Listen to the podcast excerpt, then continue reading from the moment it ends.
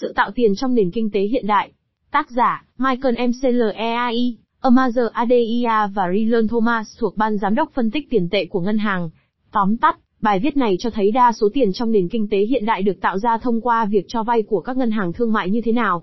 Việc tạo tiền trong thực tế khác với một vài quan niệm sai lầm phổ biến, các ngân hàng không chỉ đơn thuần là như những trung gian cho vay tiền gửi mà người gửi tiền ký gửi cho nó, và nó cũng không nhân multiply up tiền ngân hàng trung ương lên để tạo ra các khoản vay mới và tiền gửi mới. Lượng tiền được tạo ra trong nền kinh tế rốt cuộc phụ thuộc vào chính sách tiền tệ của ngân hàng trung ương. Trong thời kỳ bình thường, điều này được thực hiện bằng cách thiết lập những mức lãi suất. Ngân hàng trung ương cũng có thể tác động trực tiếp đến lượng tiền thông qua việc mua tài sản hay nới lỏng định lượng, quantitative easing Q E. Tổng quan, trong nền kinh tế hiện đại, hầu hết tiền tồn tại dưới dạng tiền gửi ngân hàng bank deposits. Nhưng cách thức mà những khoản tiền gửi ngân hàng được tạo ra đó thường bị hiểu sai, cách chính là thông qua việc cho vay của các ngân hàng thương mại. Bất cứ khi nào một ngân hàng tiến hành cho vay, nó đồng thời tạo ra một lượng tiền gửi tương ứng trong tài khoản ngân hàng của người đi vay, do đó tạo ra tiền mới. Thực tế, cách thức mà tiền được tạo ra ngày nay khác với sự mô tả trong một số giáo trình kinh tế học. Thay vì các ngân hàng nhận tiền gửi khi hộ gia đình tiết kiệm và sau đó cho vay chúng, việc cho vay của ngân hàng tạo ra tiền gửi. Trong thời kỳ bình thường, ngân hàng trung ương không ấn định lượng tiền lưu thông, tiền ngân hàng trung ương cũng không nhân lên thành nhiều khoản vay và tiền gửi. Mặc dù các ngân hàng thương mại tạo tiền thông qua việc cho vay, nhưng nó không thể làm như vậy một cách tự do như không hề có ràng buộc gì. Các ngân hàng bị giới hạn lượng tiền mà nó có thể cho vay nếu nó muốn duy trì khả năng sinh lời trong một hệ thống ngân hàng cạnh tranh. Quy định thận trọng cũng đóng vai trò như một ràng buộc về các hoạt động của các ngân hàng nhằm duy trì khả năng phục hồi của hệ thống tài chính. Bên cạnh đó, hộ gia đình và doanh nghiệp, những chủ thể nhận tiền được tạo ra từ việc cho vay mới có thể có những hành động làm ảnh hưởng đến lượng cung tiền, stock of money. Ví dụ, họ có thể phá hủy tiền một cách nhanh chóng bằng cách sử dụng chúng để trả khoản nợ hiện tại của họ. Chính sách tiền tệ đóng vai trò như ràng buộc cuối cùng của việc tạo tiền. Ngân hàng Anh cố gắng đảm bảo lượng tiền tạo ra trong nền kinh tế phù hợp với mức lạm phát thấp và ổn định. Trong thời kỳ bình thường, Ngân hàng Anh thực hiện chính sách tiền tệ bằng cách quy định mức lãi suất đối với các khoản dự trữ ở ngân hàng trung ương. Điều này sau đó tác động đến một loạt các lãi suất trong nền kinh tế, bao gồm cả mức lãi suất cho vay của các ngân hàng. Trong những trường hợp đặc biệt, khi các lãi suất nằm ở ngưỡng giới hạn thấp hơn hiệu quả, effective lower bound, sự tạo tiền và chi tiêu trong nền kinh tế vẫn có thể quá thấp để phù hợp với các mục tiêu của chính sách tiền tệ của ngân hàng trung ương. Một phản ứng có thể là thực hiện việc thu mua một loạt tài sản, hay nới lỏng định lượng, Q U A N T A T I V I S I N Q E. quy e được kỳ vọng nhằm tăng lượng tiền trong nền kinh tế một cách trực tiếp thông qua việc mua tài sản, chủ yếu là từ các công ty tài chính phi ngân hàng. quy e ban đầu làm tăng lượng tiền gửi ngân hàng mà những công ty đó nắm giữ, thay vì các tài sản mà nó bán. Những công ty đó sau đó sẽ muốn tái cấu trúc danh mục tài sản của nó bằng cách mua những tài sản có tỷ suất sinh lợi cao hơn. Điều này làm tăng giá của các tài sản đó và kích thích chi tiêu trong nền kinh tế. Như một phụ phẩm của quy e, những khoản dự trữ mới ở ngân hàng trung ương được tạo ra. Nhưng chúng không phải là một phần quan trọng của cơ chế truyền dẫn. Bài viết này giải thích làm thế nào, cũng giống như trong những thời kỳ bình thường, những khoản dự trữ này không thể được nhân thành nhiều khoản vay và tiền gửi. Và làm thế nào những khoản dự trữ này không đại diện cho tiền tự do, free money của các ngân hàng. Giới thiệu tiền trong nền kinh tế hiện đại, một lời giới thiệu, một bài viết đi kèm với bài viết này, cung cấp một cái nhìn tổng quan về những gì là tiền và các loại tiền khác nhau tồn tại trong một nền kinh tế hiện đại. Đồng thời nó đề cập ngắn gọn cách thức mà mỗi loại tiền được tạo ra.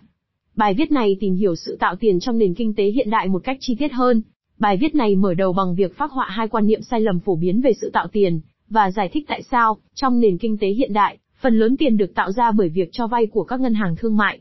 Kế đến thảo luận về các ràng buộc đối với khả năng tạo tiền của hệ thống ngân hàng, cũng như vai trò quan trọng của các chính sách của ngân hàng trung ương trong việc đảm bảo tăng trưởng tín dụng và tiền phù hợp với sự ổn định tiền tệ và tài chính trong nền kinh tế. Phần cuối cùng của bài viết này thảo luận về vai trò của tiền trong cơ chế truyền dẫn tiền tệ trong thời kỳ nới lỏng định lượng, quy e, và xua tan những chuyện hoang đường xung quanh việc tạo tiền và quy e. Một đoạn video ngắn giải thích một số chủ điểm được trình bày trong bài viết này. Hai quan niệm sai lầm về việc tạo ra tiền. Hầu hết tiền mà công chúng nắm giữ nằm dưới dạng tiền gửi ngân hàng. Nhưng xuất thân của lượng tiền gửi ngân hàng thường bị hiểu sai.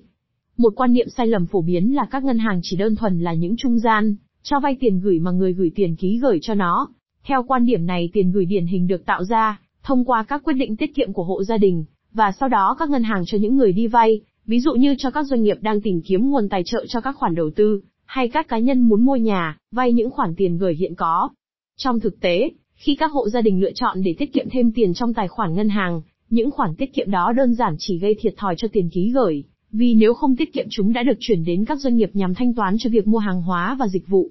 Tiết kiệm không tự nó làm tăng tiền gửi hay vốn khả dụng funds available để các ngân hàng cho vay. Thật vậy, việc xem các ngân hàng đơn thuần chỉ là những trung gian đã lờ đi sự thật rằng, trong thực tế của nền kinh tế hiện đại, các ngân hàng thương mại là những người tạo tiền gửi. Bài viết này cho thấy, hành động cho vay của các ngân hàng tạo ra tiền gửi, chứ không phải là các ngân hàng cho vay tiền gửi mà nó huy động được như thường được mô tả trong các giáo trình. Một quan niệm sai lầm phổ biến khác là ngân hàng trung ương quyết định lượng cho vay và tiền gửi trong nền kinh tế bằng cách kiểm soát lượng tiền ngân hàng trung ương mà thường được gọi là phương pháp tiếp cận số nhân của tiền. Theo quan điểm đó, các ngân hàng trung ương thực hiện chính sách tiền tệ bằng cách chọn một lượng dự trữ. Và, với giả định là tỷ lệ giữa lượng tiền theo nghĩa rộng và tiền cơ sở là không đổi, những khoản dự trữ này sau đó được nhân lên, một sự thay đổi lớn hơn nhiều trong các khoản cho vay và tiền gửi ngân hàng. Theo lý thuyết đó, lượng dự trữ phải là một ràng buộc chặt đối với việc cho vay, và ngân hàng trung ương phải trực tiếp quyết định lượng dự trữ. Trong khi lý thuyết số nhân của tiền có thể là một cách hữu hiệu để giới thiệu tiền và ngân hàng trong các giáo trình kinh tế, nó không phải là một mô tả chính xác cách thức mà tiền được tạo ra trong thực tế. Thay vì kiểm soát lượng dự trữ, các ngân hàng trung ương ngày nay thường thực hiện chính sách tiền tệ bằng cách thiết lập giá của các khoản dự trữ, tức các lãi suất. Trong thực tế, dự trữ không phải là một ràng buộc chặt đối với việc cho vay, và cũng không phải ngân hàng trung ương cố định lượng dự trữ có sẵn. Giống như mối quan hệ giữa tiền gửi và tiền cho vay, mối quan hệ giữa dự trữ và tiền cho vay thường vận hành theo cách ngược với những gì được mô tả trong một số giáo trình kinh tế học. Các ngân hàng quyết định cho vay bao nhiêu trước hết phụ thuộc vào các cơ hội cho vay có khả năng sinh lời mà nó có. Điều này sẽ phụ thuộc chủ yếu vào lãi suất được thiết lập bởi ngân hàng trung ương N D Anh. Những quyết định cho vay này quyết định bao nhiêu tiền gửi ngân hàng được tạo ra bởi hệ thống ngân hàng. Lượng tiền gửi ngân hàng tác động trở lại lượng tiền ngân hàng trung ương mà các ngân hàng muốn nắm giữ dưới dạng dự trữ, để đáp ứng việc rút tiền của công chúng, thanh toán cho các ngân hàng khác, hay đáp ứng các quy định về thanh khoản, mà trong thời kỳ bình thường, nó được cung ứng bởi ngân hàng Anh. Phần còn lại của bài viết này thảo luận các vấn đề thực tiễn này một cách chi tiết hơn. Sự tạo tiền. Sự tạo tiền trong thực tế cho vay tạo ra tiền gửi xác định tiền theo nghĩa rộng, ở cấp độ tổng gộp như đã giải thích trong phần tiền trong nền kinh tế hiện đại. Một lời giới thiệu, tiền theo nghĩa rộng là thước đo của tổng lượng tiền mà hộ gia đình và doanh nghiệp trong nền kinh tế nắm giữ. Tiền theo nghĩa rộng bao gồm tiền gửi ngân hàng mà chủ yếu là các giấy nợ, I O U S từ các ngân hàng thương mại cho các hộ gia đình và doanh nghiệp, và tiền phần lớn là các I O U từ ngân hàng trung ương. Trong hai loại tiền theo nghĩa rộng, tiền gửi ngân hàng chiếm đại đa số, chín mươi bảy phần trăm lượng tiền hiện đang lưu thông. Và trong nền kinh tế hiện đại, các khoản tiền gửi ngân hàng đó chủ yếu do chính các ngân hàng thương mại tạo ra. Các ngân hàng thương mại tạo tiền, dưới dạng tiền gửi ngân hàng, bằng cách cho vay mới. Khi một ngân hàng cho vay, ví dụ như cho một người nào đó vay thế chấp để mua nhà, thì thường không thực hiện theo cách đưa cho người đó hàng ngàn bảng Anh tiền giấy. Thay vào đó, nó ghi có trong tài khoản ngân hàng của người đó một khoản tiền gửi ngân hàng bằng khoản vay thế chấp, khi đó, tiền mới được tạo ra. Vì lý do này, một số nhà kinh tế học đã xem khoản tiền gửi ngân hàng như là bút tệ, loại tiền được tạo ra từ nét bút của ngân hàng khi nó phê duyệt các khoản vay. Quá trình này được minh họa trong hình một, nó cho thấy việc cho vay mới tác động đến bảng cân đối kế toán của các chủ thể khác nhau trong nền kinh tế như thế nào. Sơ đồ bảng cân đối kế toán tương tự được giới thiệu trong phần tiền trong nền kinh tế hiện đại, một lời giới thiệu. Như thể hiện trong hàng thứ ba của hình một, các khoản tiền gửi mới làm tăng tài sản của người tiêu dùng, ở đây đại diện cho hộ gia đình và doanh nghiệp các thanh màu đỏ thêm, và khoản vay mới làm tăng nợ của họ các thanh màu trắng thêm. Tiền theo nghĩa rộng mới đã được tạo ra. Tương tự như vậy, cả hai bên trong bảng cân đối kế toán của ngân hàng thương mại tăng lên bởi tiền mới và các khoản cho vay mới được tạo ra. Điều quan trọng cần lưu ý là mặc dù sơ đồ đơn giản của hình một cho thấy lượng tiền mới được tạo ra đồng nhất với số tiền cho vay mới, trong thực tế sẽ có một vài yếu tố có thể khiến số tiền gửi khác với số tiền cho vay. Những điều này sẽ được thảo luận chi tiết trong phần tiếp theo. Trong khi tiền theo nghĩa rộng mới được tạo ra trên bảng cân đối kế toán của người tiêu dùng, dòng đầu tiên của hình một cho thấy rằng không có ít nhất là ban đầu, bất kỳ sự thay đổi nào trong lượng tiền ngân hàng trung ương hay tiền cơ sở. Như đã thảo luận ở trên, lượng tiền gửi cao hơn có thể có nghĩa là các ngân hàng muốn hoặc bị bắt buộc nắm giữ thêm tiền ngân hàng trung ương để đáp ứng sự rút tiền của công chúng hoặc để thanh toán cho các ngân hàng khác. Và trong thời kỳ bình thường, các khoản dự trữ được ngân hàng Anh đáp ứng theo yêu cầu của các ngân hàng thương mại thông qua việc trao đổi các tài sản khác trên bảng cân đối kế toán của nó. Chẳng có cách nào tổng lượng dự trữ ràng buộc trực tiếp lượng cho vay của ngân hàng hay sự tạo tiền gửi. Mô tả về sự tạo tiền này trái ngược với quan niệm cho rằng các ngân hàng chỉ có thể cho vay tiền có sẵn từ trước, pre-existing money, như nêu ở phần trên. Tiền gửi ngân hàng chỉ đơn giản là một sự ghi nhận về số tiền mà chính ngân hàng nợ khách hàng. Vì vậy, chúng là một khoản nợ của ngân hàng, chứ không phải là một tài sản có thể cho vay. Một quan niệm sai lầm liên quan là các ngân hàng có thể cho vay khoản dự trữ của họ. Khoản dự trữ chỉ có thể được cho vay giữa các ngân hàng, vì người tiêu dùng không có tài khoản dự trữ tại ngân hàng Anh. Các cách khác để tạo và phá hủy tiền gửi cũng giống như việc cho vay mới tạo ra tiền, thì việc hoàn trả khoản vay ngân hàng sẽ phá hủy tiền. Ví dụ, giả sử một người tiêu dùng đã tiêu tiền trong siêu thị suốt cả tháng bằng thẻ tín dụng. Mỗi lần mua hàng bằng thẻ tín dụng sẽ làm tăng dư nợ trên bảng cân đối kế toán của người tiêu dùng và tiền gửi trên bảng cân đối kế toán của siêu thị, theo cách tương tự như trong hình một. Nếu người tiêu dùng sau đó thanh toán đầy đủ hóa đơn thẻ tín dụng của họ vào cuối tháng, thì ngân hàng sẽ giảm lượng tiền gửi trong tài khoản của người tiêu dùng một lượng đúng bằng giá trị của hóa đơn, thẻ tín dụng, do đó phá hủy tất cả số tiền mới được tạo ra. Các ngân hàng cho vay và người tiêu dùng hoàn trả chúng là những cách quan trọng nhất để tạo ra và phá hủy tiền gửi ngân hàng trong nền kinh tế hiện đại. Nhưng chúng không phải là những cách duy nhất. Sự tạo tiền gửi hay phá hủy cũng sẽ xảy ra bất cứ lúc nào khi khu vực ngân hàng, bao gồm cả ngân hàng trung ương, mua hay bán tài sản hiện có từ hay cho người tiêu dùng, hoặc thường xuyên hơn là từ các doanh nghiệp hay chính phủ. Các ngân hàng mua và bán trái phiếu chính phủ là một cách đặc biệt quan trọng trong việc mua hay bán tài sản hiện có bởi các ngân hàng để tạo và phá hủy tiền. Các ngân hàng thường mua và nắm giữ trái phiếu chính phủ như là một phần trong danh mục các tài sản thanh khoản của họ, cái mà có thể bán được nhanh chóng để lấy tiền ngân hàng trung ương, ví dụ như những người gửi tiền muốn rút tiền với số tiền lớn. Khi các ngân hàng mua trái phiếu chính phủ từ khu vực tư nhân phi ngân hàng, nó thanh toán cho người bán dưới dạng tiền gửi ngân hàng. Và, như sẽ thảo luận ở phần sau của bài báo này, việc mua tài sản của ngân hàng trung ương, được gọi là nới lỏng định lượng, quy e, có những hệ quả tương tự như sự tạo tiền. Tiền cũng có thể bị phá hủy thông qua việc phát hành các công cụ nợ dài hạn và vốn cổ phần của ngân hàng. Ngoài khoản tiền gửi, các ngân hàng còn giữ các khoản nợ khác trên bảng cân đối kế toán của mình. Các ngân hàng quản lý các khoản nợ của mình để đảm bảo rằng nó có ít nhất một số vốn và nợ dài hạn để giảm thiểu những rủi ro nhất định và đáp ứng các yêu cầu pháp lý, bởi vì những khoản nợ không phải là khoản tiền gửi, này thể hiện các khoản đầu tư dài hạn vào hệ thống ngân hàng của các hộ gia đình và doanh nghiệp nên chúng không thể chuyển thành tiền dễ dàng như tiền gửi ngân hàng và do đó làm tăng khả năng hồi phục của ngân hàng. Khi các ngân hàng phát hành các công cụ nợ dài hạn và vốn cổ phần này cho các công ty tài chính phi ngân hàng, thì các công ty đó phải trả cho các ngân hàng bằng tiền gửi ngân hàng. Điều đó làm giảm lượng tiền gửi, hay tiền, hay nợ trên bảng cân đối kế toán của ngân hàng và làm tăng nợ không phải là tiền gửi. Mua bán tài sản hiện có và phát hành nợ dài hạn có thể dẫn đến khoảng cách giữa lượng tiền cho vay và tiền gửi trong nền kinh tế đóng. Bên cạnh đó, trong một nền kinh tế mở như Anh, tiền gửi có thể chuyển từ người dân trong nước cho người nước ngoài, hoặc tiền gửi bằng đồng bảng Anh có thể được chuyển thành tiền gửi ngoại tệ. Bản thân các giao dịch này không phá hủy tiền, nhưng tiền gửi của người nước ngoài và tiền gửi ngoại tệ không phải lúc nào cũng được tính như một phần của cung tiền của một quốc gia. Những ràng buộc đối với sự tạo tiền theo nghĩa rộng mặc dù các ngân hàng thương mại tạo tiền thông qua hành vi cho vay của nó, nhưng nó không thể thực hiện điều đó mà không có ràng buộc gì. Cụ thể, giá của khoản vay, tức là lãi suất bao gồm tất cả các loại phí mà các ngân hàng tính, quyết định lượng tiền mà hộ gia đình và các doanh nghiệp muốn vay. Có nhiều yếu tố ảnh hưởng đến giá của khoản vay mới. Đặc biệt là chính sách tiền tệ của ngân hàng Anh, nó tác động đến các mức lãi suất khác nhau trong nền kinh tế. Các ràng buộc của việc tạo tiền từ hệ thống ngân hàng đã được thảo luận trong một bài báo của nhà kinh tế học đoạt giải Nobel, James Tobin, và chủ đề này gần đây đã là đề tài tranh luận giữa các nhà bình luận kinh tế với các blogger.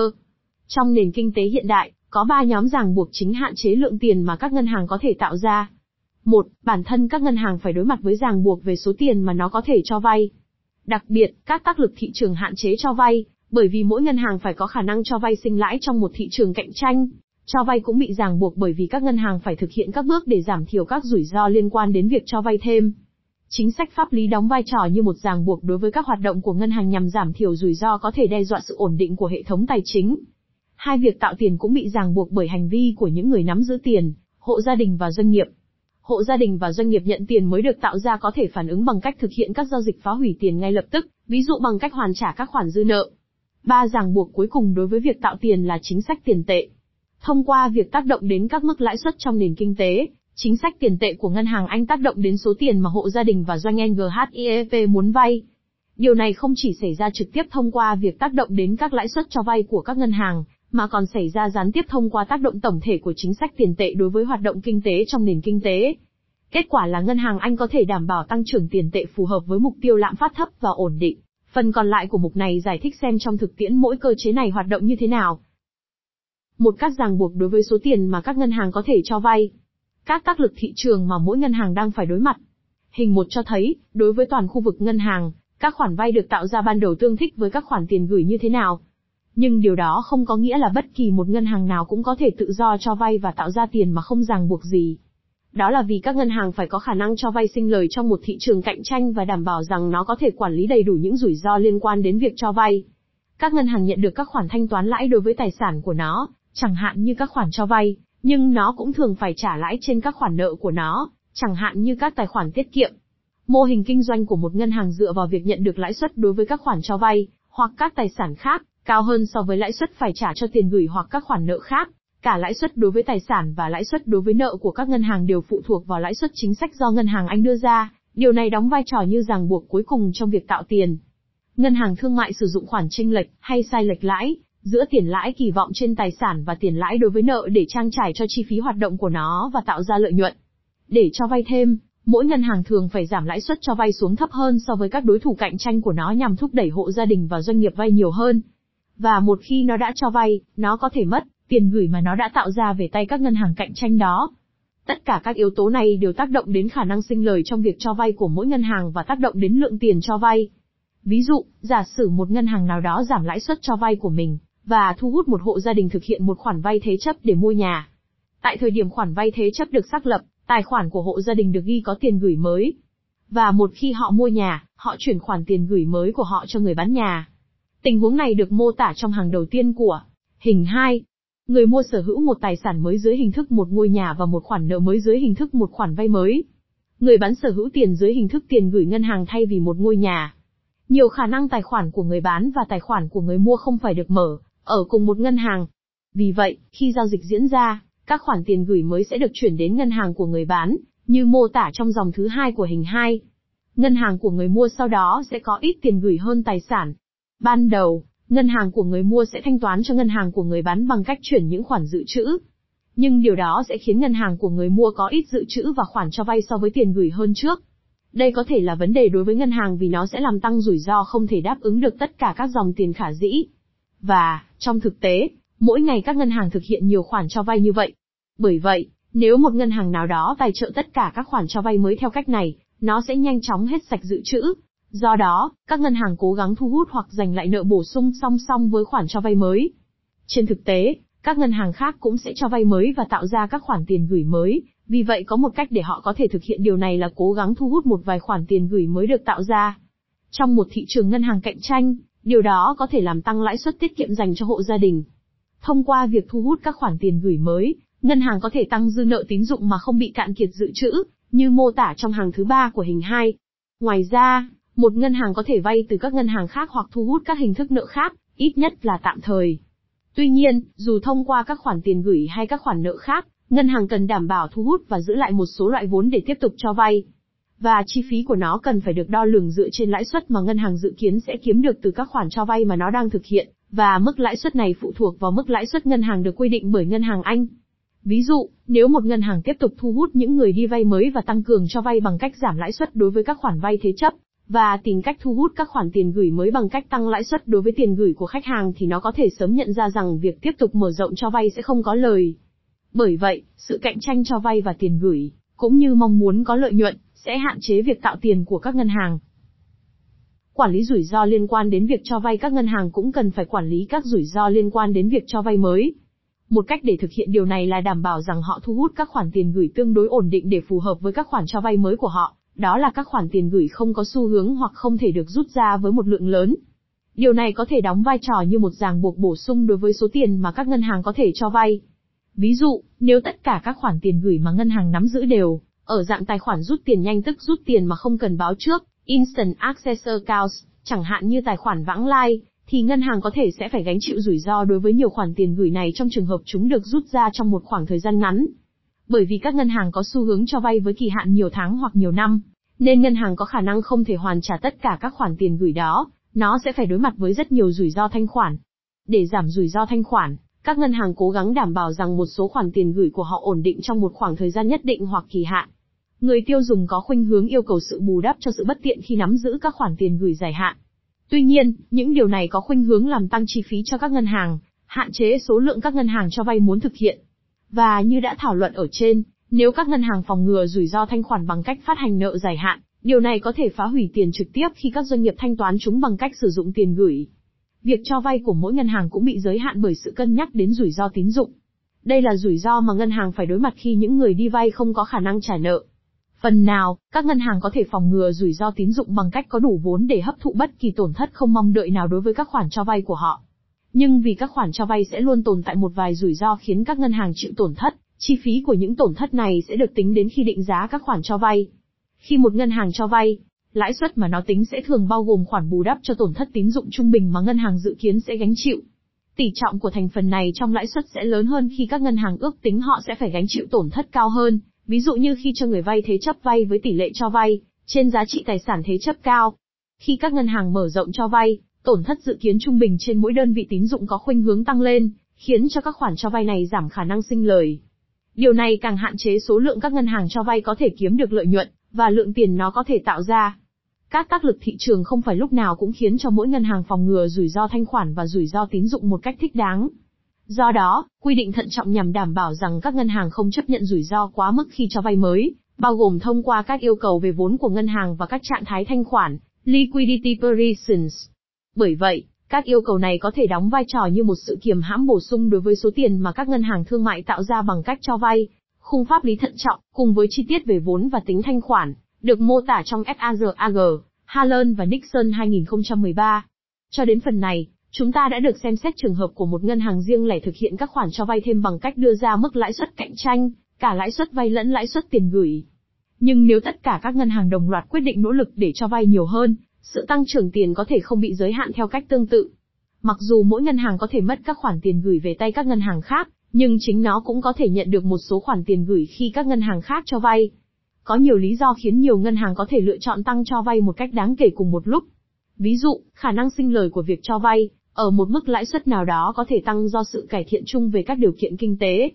Hoặc các ngân hàng có thể quyết định cho vay nhiều hơn nếu họ nhận thấy những rủi ro liên quan đến việc cho hộ gia đình và doanh nghiệp vay đã giảm. Kiểu tiến triển này đôi khi được cho là một trong những lý do khiến ngân hàng mở rộng cho vay nhiều đến mức dẫn đến cuộc khủng hoảng tài chính.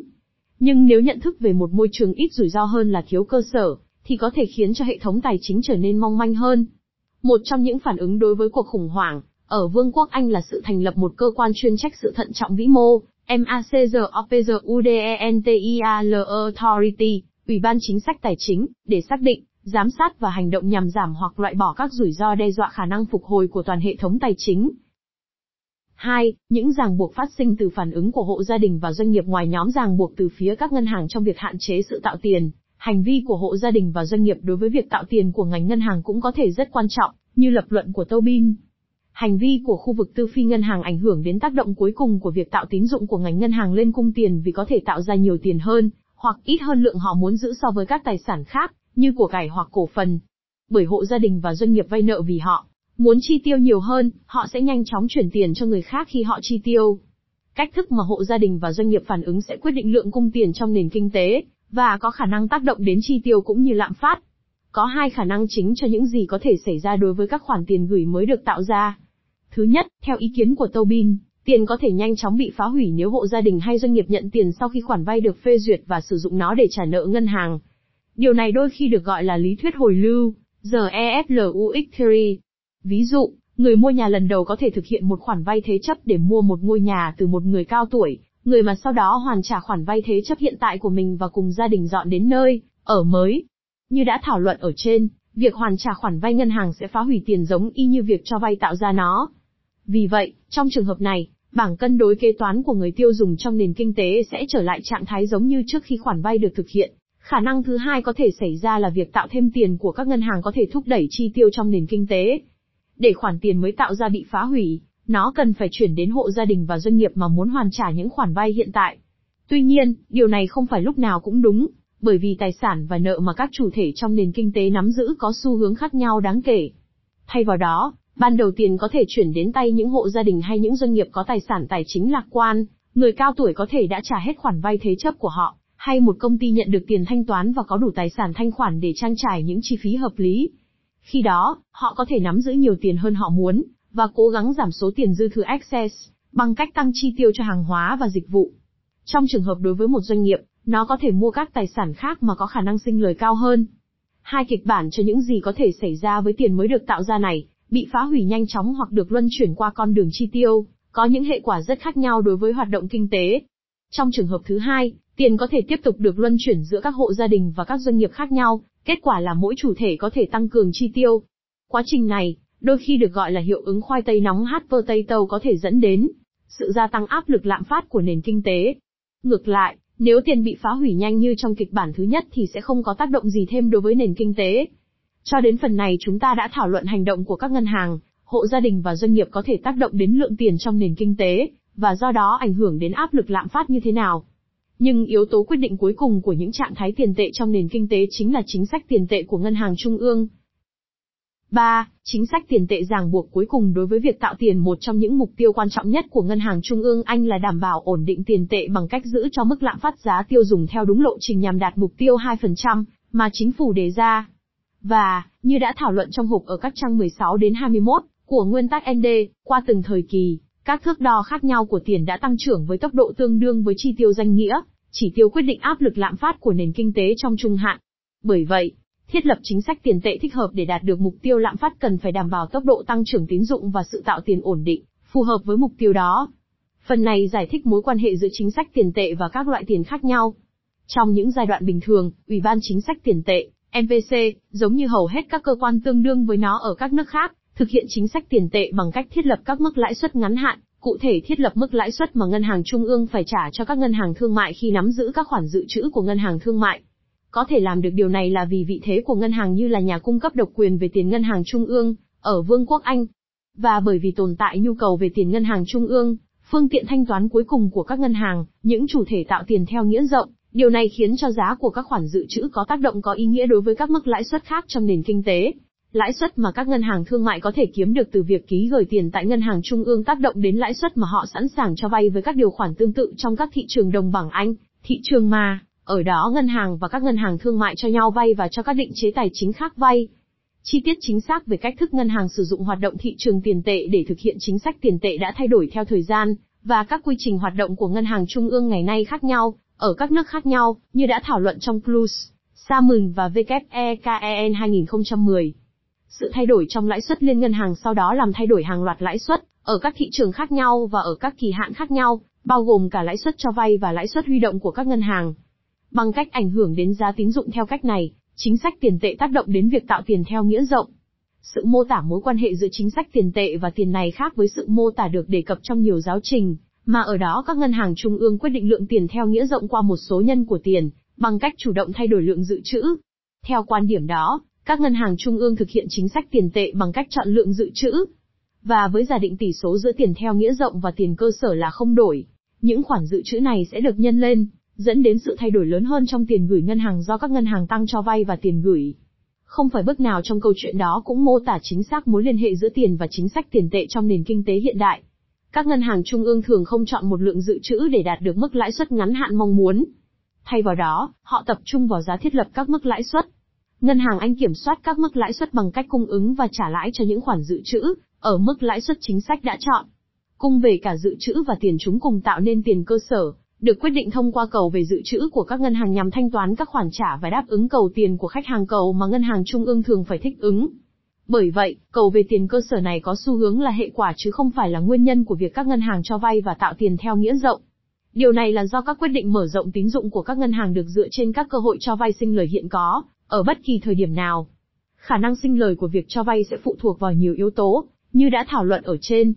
Một trong số đó là chi phí của các nguồn vốn mà các ngân hàng phải gánh chịu. Chi phí này liên quan mật thiết đến lãi suất trả cho các khoản dự trữ, lãi suất chính sách. Ngược lại, lượng dự trữ hiện có trong hệ thống không ràng buộc việc tạo tiền theo nghĩa rộng thông qua hoạt động cho vay. Trụ đỡ này của số nhân của tiền đôi khi được thúc đẩy bằng cách thu hút các yêu cầu dự trữ của ngân hàng trung ương. Theo đó, các ngân hàng có nghĩa vụ nắm giữ một lượng tiền dự trữ tối thiểu theo một tỷ lệ cố định với lượng tiền gửi mà họ nắm giữ. Tuy nhiên, các yêu cầu dự trữ không phải là một khía cạnh quan trọng của khung chính sách tiền tệ ở hầu hết các nền kinh tế tiên tiến hiện nay. Một quan điểm mơ hồ hơn của chính sách tiền tệ là có thể làm tăng lượng tiền theo nghĩa rộng bằng cách giảm lãi suất vay và tăng dư nợ cho vay. Và một lượng tiền theo nghĩa rộng lớn hơn, đi cùng với mức chi tiêu tăng lên trong nền kinh tế, có thể khiến các ngân hàng và khách hàng có nhu cầu về dự trữ và tiền nhiều hơn. Bởi vậy, trên thực tế, lý thuyết về số nhân của tiền hoạt động ngược với cách thức mà thường được mô tả. Nới lỏng định lượng gọi tắt là quy e, sự tạo tiền theo nghĩa rộng trực tiếp với chính sách tiền tệ phần trước đã thảo luận chính sách tiền tệ có thể được xem như ràng buộc cuối cùng đối với việc tạo tiền của các ngân hàng thương mại như thế nào. Nhưng các ngân hàng thương mại vẫn còn có thể tạo một khoản tiền quá nhỏ để phù hợp với việc đáp ứng mục tiêu lạm phát của nền kinh tế. Trong những thời kỳ bình thường, em pê xê có thể phản ứng bằng cách hạ lãi suất chính sách để khuyến khích cho vay nhiều hơn và do đó tạo ra nhiều tiền hơn. Nhưng, để đối phó với cuộc khủng hoảng tài chính, em pê xê đã giảm lãi suất ngân hàng xuống còn không phẩy năm phần trăm, thường được gọi là giới hạn thấp hơn hiệu quả, the so-called effective lower bound. Một khi các lãi suất ngắn hạn đạt đến mức giới hạn thấp hơn hiệu quả, ngân hàng trung ương không thể cung cấp thêm kích thích cho nền kinh tế bằng cách giảm lãi suất đối với các khoản dự trữ được hưởng lãi. Một cách có thể cung cấp thêm kích thích tiền tệ cho nền kinh tế là thông qua một chương trình mua tài sản, quy e. Giống như việc giảm lãi suất ngân hàng, việc mua tài sản là cách mà em pê xê có thể nới lỏng quan điểm chính sách tiền tệ nhằm kích thích hoạt động kinh tế và đạt được mục tiêu lạm phát. Nhưng vai trò của tiền trong hai chính sách là không giống nhau. Thông tin về các loại tiền khác nhau và tổng khối lượng tiền một trong những mục tiêu quan trọng nhất của ngân hàng Anh là đảm bảo ổn định tiền tệ bằng cách giữ lạm phát theo đúng lộ trình nhằm đạt được mục tiêu hai phần trăm của chính phủ. Milton Friedman một nghìn chín trăm sáu mươi ba đã đưa ra lập luận nổi tiếng rằng lạm phát luôn luôn và bất kỳ đâu cũng là một hiện tượng tiền tệ. Vì vậy, sự thay đổi trong cung tiền có thể chứa đựng thông tin có giá trị về chi tiêu và áp lực lạm phát trong nền kinh tế. Vì tiền là thứ thiết yếu để mua hàng hóa và dịch vụ, nên có thể chứa đựng thông tin xác thực corroborative information về mức chi tiêu danh nghĩa hiện tại trong nền kinh tế. Nó cũng có thể cung cấp thông tin bổ sung incremental information về các biến động trong tương lai của chi tiêu danh nghĩa và do đó có thể là một chỉ báo hữu ích về áp lực lạm phát trong tương lai. Cuối cùng, hành vi của tiền có thể giúp tiết lộ bản chất của cơ chế truyền dẫn tiền tệ, đặc biệt khi chính sách tiền tệ được vận hành thông qua nới lỏng định lượng, quy e. Trên thực tế, khó khăn chính là đánh giá xem những thước đo nào của tiền là những thước đo thích hợp để xem xét cho từng mục đích khác nhau. Ngân hàng gần đây xây dựng nhiều loại đại lượng tổng gộp về tiền và công bố một loạt các dữ liệu giúp tính được chúng, được tóm tắt trong bảng một. Biểu đồ A cho thấy một số chuỗi thời gian dài hạn trong quá khứ của sự tăng trưởng tổng khối lượng tiền so với mức chi tiêu danh nghĩa trong nền kinh tế. Với những thay đổi khác nhau trong cơ chế tiền tệ của Anh trong một trăm năm mươi năm qua, rất có thể với một chỉ báo tiền tệ đơn nhất không thể nắm bắt tất cả thông tin xác thực và thông tin bổ sung về tiền một cách đầy đủ. Ngành tài chính Anh cũng đã trải qua những thay đổi cấu trúc khác nhau, và điều này cần phải được lưu ý khi xem xét mối liên hệ cơ bản giữa tiền và chi tiêu. Ví dụ, trong những giai đoạn khi mà lĩnh vực tài chính tăng trưởng tương đối so với phần còn lại của nền kinh tế, chẳng hạn như vào đầu những năm một nghìn chín trăm tám mươi và những năm hai nghìn, tiền theo nghĩa rộng có xu hướng tăng trưởng nhanh hơn so với chi tiêu danh nghĩa một cách ổn định. Về nguyên tắc, các thước đo hẹp hơn của tiền, chẳng hạn như tiền giấy và tiền kim loại và tiền gửi không kỳ hạn, những tài khoản có thể rút ngay lập tức mà không bị phạt, tốt hơn các chỉ báo xác thực về chi tiêu, bởi đây là những loại tiền được sử dụng để thực hiện đa số các giao dịch về hàng hóa và dịch vụ trong nền kinh tế. Tổng lượng tiền giấy, tiền kim loại và tiền gửi không kỳ hạn được nắm giữ bởi khu vực tư nhân phi ngân hàng thường được gọi là tiền có kỳ đáo hạn ngay lập tức, Zero Maturity Money hay em dét em. Các thước đo rộng hơn của tiền có thể thích hợp hơn các chỉ báo bổ sung về chi tiêu trong tương lai và tiết lộ nhiều hơn về bản chất của cơ chế truyền dẫn. Ví dụ, mét vuông, bổ sung thêm các khoản tiền gửi có kỳ hạn của hộ gia đình như các tài khoản tiết kiệm. Và em bốn lại là một thước đo rộng hơn, bao gồm cả tiền gửi có kỳ hạn và không kỳ hạn được nắm giữ bởi các doanh nghiệp phi tài chính và các doanh nghiệp phi ngân hàng. Bài báo chính mô tả cách thức quy e vận hành bằng cách tăng tiền gửi của các công ty tài chính. Ở bước đầu tiên, khi các công ty này tái cấu trúc danh mục của họ, giá tài sản có khuynh hướng tăng và, với một độ trễ, dẫn đến sự gia tăng trong chi tiêu của hộ gia đình cũng như doanh nghiệp. Vì vậy, việc giám sát tiền theo nghĩa rộng là một phần quan trọng trong việc đánh giá hiệu quả của quy e. Nhiều nghiên cứu kinh chắc đã chỉ ra rằng những thay đổi trong lượng tiền theo nghĩa rộng cũng có thể cung cấp thông tin bổ sung có giá trị về mức chi tiêu trong nền kinh tế. Ví dụ, tiền gửi của các doanh nghiệp phi tài chính dường như là một chỉ báo hàng đầu về đầu tư của doanh nghiệp trong nền kinh tế. Người ta cũng có thể kiểm tra và cân đối các loại tiền hẹp và rộng với nhau bằng cách sử dụng một vài tham số về lượng tiền mà mỗi loại tiền được sử dụng trong các giao dịch, được gọi là chỉ số DIVISIA.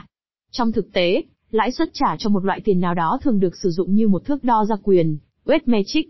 Đó là bởi vì các cá nhân và doanh nghiệp chỉ có khuynh hướng nắm giữ tiền, loại tài sản có lãi suất thấp so với các công cụ tài chính khác, nếu nó bù đắp cho họ bằng cách cung cấp các dịch vụ giao dịch ấn tượng hơn. Việc xác định thước đo phù hợp của tiền đã trở nên phức tạp do sự phát triển không ngừng của ngành tài chính. Nó đã mở rộng hàng loạt công cụ có thể đối xử như tiền và hàng loạt định chế tài chính có thể vay và gửi tiền từ hệ thống ngân hàng truyền thống. Ví dụ, các hợp đồng bán và mua lại được biết như repos. Ở đó một công ty đồng ý mua một khoản bảo đảm từ một ngân hàng với cam kết sẽ bán lại nó sau đó, hiện đang được xếp vào em bốn bởi khoản bồi thường được nắm bởi ngân hàng có thể được coi là tiền bảo chứng. Bên cạnh đó, một số nhà kinh tế học đã lập luận rằng, một loạt các công cụ cung cấp tài sản thế chấp cho các hình thức vay và cho vay khác nhau cũng có thể được đưa vào một thước đo rộng hơn về tiền tệ. Hơn nữa, nhiều định chế phi ngân hàng chủ yếu nắm tiền gửi trung gian giữa các ngân hàng. Các khoản tiền gửi của các định chế này, được biết như các tổ chức tài chính trung gian khác, I O F Cs, có khuynh hướng phản ánh các hoạt động trong hệ thống ngân hàng, chứ không liên quan trực tiếp đến chi tiêu trong nền kinh tế. Vì lý do này, thước đo tổng quát của ngân hàng về tiền theo nghĩa rộng là em bốn mở rộng, em bốn E X, không bao gồm tiền gửi I O F C, quy e kéo theo một sự thay đổi trong trọng tâm của chính sách tiền tệ đối với lượng tiền, ngân hàng trung ương mua một lượng tài sản, được tài trợ bởi việc tạo tiền theo nghĩa rộng và sự gia tăng lượng dự trữ tại ngân hàng trung ương tương ứng. Người bán tài sản sẽ nắm giữ các khoản tiền gửi mới được tạo ra thay cho trái phiếu chính phủ. Họ có thể sẽ nắm nhiều tiền hơn họ muốn, so với các tài sản khác mà họ muốn giữ. Bởi vậy, họ sẽ muốn tái cấu trúc danh mục của họ, ví dụ bằng cách sử dụng tiền gửi mới để mua các tài sản có có khả năng sinh lời cao hơn như trái phiếu và cổ phiếu được phát hành bởi các doanh nghiệp, dẫn đến hiệu ứng khoai tây nóng như đã thảo luận ở trên. Điều này sẽ làm tăng giá trị của những tài sản đó và làm giảm chi phí cho các doanh nghiệp trong việc huy động vốn ở các thị trường này. Kết quả là thúc đẩy chi tiêu trong nền kinh tế. Bởi vậy, cách vận hành của quy e khác với hai quan niệm sai lầm phổ biến về việc mua sắm tài sản của ngân hàng trung ương rằng quy e bao gồm việc trao cho các ngân hàng tiền tự do free money, và mục đích chính của quy e là tăng cường cho vay ngân hàng bằng cách cung cấp thêm dự trữ cho hệ thống ngân hàng, như có thể được mô tả bởi lý thuyết số nhân của tiền. Phần này giải thích mối quan hệ giữa tiền và quy e, đồng thời xua tan những quan niệm sai lầm này. Mối liên hệ giữa quy e và lượng tiền quy e có tác động trực tiếp đến cả lượng tiền cơ sở và lượng tiền theo nghĩa rộng do cách mà ngân hàng tiến hành mua tài sản. Chính sách này nhằm mục đích mua các tài sản, trái phiếu chính phủ, chủ yếu từ các công ty tài chính phi ngân hàng, như quỹ hưu trí hay các công ty bảo hiểm. Ví dụ, giả sử mua trái phiếu chính phủ trị giá một tỷ bảng từ quỹ hưu trí. Một cách mà ngân hàng có thể thực hiện việc mua sắm này là in một tỷ bảng Anh và trao đổi trực tiếp với quỹ hưu trí. Nhưng giao dịch với số tiền mặt lớn như vậy là không thực tế. Bởi vậy, những loại giao dịch này được thực hiện bằng cách sử dụng các loại tiền điện tử. Vì quỹ hưu trí không có tài khoản dự trữ ở ngân hàng Anh, nên ngân hàng thương mại nơi mà nó mở tài khoản ngân hàng được sử dụng như một trung gian. Ngân hàng của quỹ hưu trí ghi có vào tài khoản của quỹ hưu trí một tỷ bảng tiền gửi để đổi lấy trái phiếu chính phủ. Điều này được minh họa như hàng thứ nhất của hình ba. Ngân hàng Trung ương Anh tài trợ cho việc mua sắm này bằng cách ghi có dự trữ cho ngân hàng của quỹ hưu trí nó trao cho ngân hàng thương mại một I O U, hàng thứ hai. Bảng cân đối kế toán của ngân hàng thương mại mở rộng, nợ tiền gửi mới tương ứng với một tài sản dưới dạng dự trữ mới, hàng thứ ba. Hai quan niệm sai lầm về cách thức quy e vận hành tại sao dự trữ bổ sung không phải là tiền tự do, đối với các ngân hàng trong khi việc mua tài sản của ngân hàng trung ương liên quan và tác động đến các bảng cân đối kế toán của các ngân hàng thương mại, thì vai trò chính của các ngân hàng này là một trung gian nhằm tạo thuận lợi cho giao dịch giữa ngân hàng trung ương với quỹ hưu trí. Khoản dự trữ bổ sung thể hiện trong hình ba chỉ đơn giản là một phụ phẩm của giao dịch này. Đôi khi người ta lập luận rằng, bởi vì chúng là tài sản của các ngân hàng thương mại, và ngân hàng thương mại kiếm được lãi từ nó, nên những khoản dự trữ này tượng trưng cho tiền tự do của các ngân hàng. Trong khi các ngân hàng kiếm được lãi suất trên dự trữ mới, quy e cũng tạo ra một nghĩa vụ nợ đi kèm cho ngân hàng dưới dạng tiền gửi của quỹ hưu trí, mà chính ngân hàng thường phải trả lãi cho tiền gửi đó. Nói cách khác, quy e đưa cho các ngân hàng một I O U mới từ ngân hàng trung ương, nhưng cũng đưa một I O U mới tương ứng cho người tiêu dùng, trong trường hợp này là quỹ hưu trí, và các lãi suất của hai I O U này đều phụ thuộc vào lãi suất ngân hàng. Tại sao các khoản dự trữ bổ sung không được nhân lên thành các khoản cho vay và tiền theo nghĩa rộng mới như đã thảo luận ở trên? Cơ chế truyền dẫn của quy e dựa vào các tác động của khoản tiền theo nghĩa rộng mới tạo ra chứ không phải tiền cơ sở. Khởi đầu của sự truyền dẫn là việc tạo ra các khoản tiền gửi ngân hàng trên bảng cân đối kế toán của người nắm giữ tài sản thay thế cho nợ của chính phủ, hình ba, hàng đầu. Điều quan trọng là các khoản dự trữ được tạo ra trong khu vực ngân hàng, hình ba, hàng thứ ba không đóng vai trò trung tâm. Như đã giải thích ở trên, điều này là do các ngân hàng không thể trực tiếp cho vay các khoản dự trữ này. Dự trữ là một I O U từ ngân hàng trung ương cho các ngân hàng thương mại. Các ngân hàng này có thể sử dụng nó để thanh toán cho nhau, nhưng không thể sử dụng chúng cho khách hàng trong nền kinh tế, những người không có tài khoản dự trữ, vay. Khi các ngân hàng cho vay thêm, nó phải ghi nợ thêm khoản tiền gửi tương ứng lượng dự trữ không thay đổi. Hơn nữa, Dự trữ mới không nhân lên một cách cơ học thành các khoản cho vay mới và tiền gửi mới như tiên liệu của lý thuyết về số nhân của tiền. quy e làm gia tăng tiền theo nghĩa rộng mà không trực tiếp dẫn đến, hoặc đòi hỏi, sự gia tăng trong cho vay. Trong khi phần đầu tiên của lý thuyết về số nhân của tiền liên quan đến quy e, quan điểm về tiền tệ quyết định một cách cơ học lượng dự trữ các khoản dự trữ mới được tạo ra không tự chúng thay đổi một cách có ý nghĩa các động cơ để các ngân hàng tạo ra khoản tiền theo nghĩa rộng mới bằng cho vay. quy e có thể tác động gián tiếp đến các động cơ để các ngân hàng cho vay mới, ví dụ bằng cách giảm chi phí huy động vốn hay tăng dư nợ tín dụng thông qua việc tăng cường hoạt động. Tuy nhiên, quy e có thể dẫn đến việc các doanh nghiệp hoàn trả nợ ngân hàng, nếu như họ phát hành thêm trái phiếu hoặc cổ phiếu và sử dụng số tiền huy động được này để trả nợ ngân hàng. Bởi vậy, nếu cân nhắc kỹ thì quy e có thể tăng hoặc giảm lượng tiền vay ngân hàng trong nền kinh tế. Tuy nhiên, các kênh này không được kỳ vọng là những phần then chốt của cơ chế truyền dẫn, thay vào đó, quy e vận hành thông qua việc tác động đến lĩnh vực ngân hàng, nhằm tăng chi tiêu trực tiếp của khu vực tư nhân. Kết luận bài báo này đã thảo luận cách thức mà tiền được tạo trong nền kinh tế hiện đại. Hầu hết tiền trong lưu thông được tạo ra không phải từ máy in của ngân hàng Anh, mà do chính các ngân hàng thương mại tạo ra. Các ngân hàng tạo tiền bất cứ khi nào nó cho một ai đó trong nền kinh tế vay hoặc mua một tài sản từ người tiêu dùng. Trái ngược với những mô tả được tìm thấy trong một số giáo trình, ngân hàng Anh không kiểm soát trực tiếp lượng lượng tiền cơ sở lẫn lượng tiền theo nghĩa rộng. Tuy vậy, ngân hàng Anh vẫn có thể tác động đến lượng tiền trong nền kinh tế.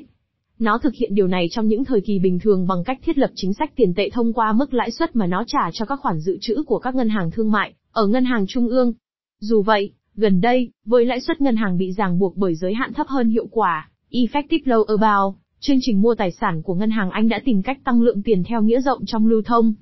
Điều này ảnh hưởng đến giá cả và số lượng của một loạt các tài sản trong nền kinh tế, bao gồm cả tiền,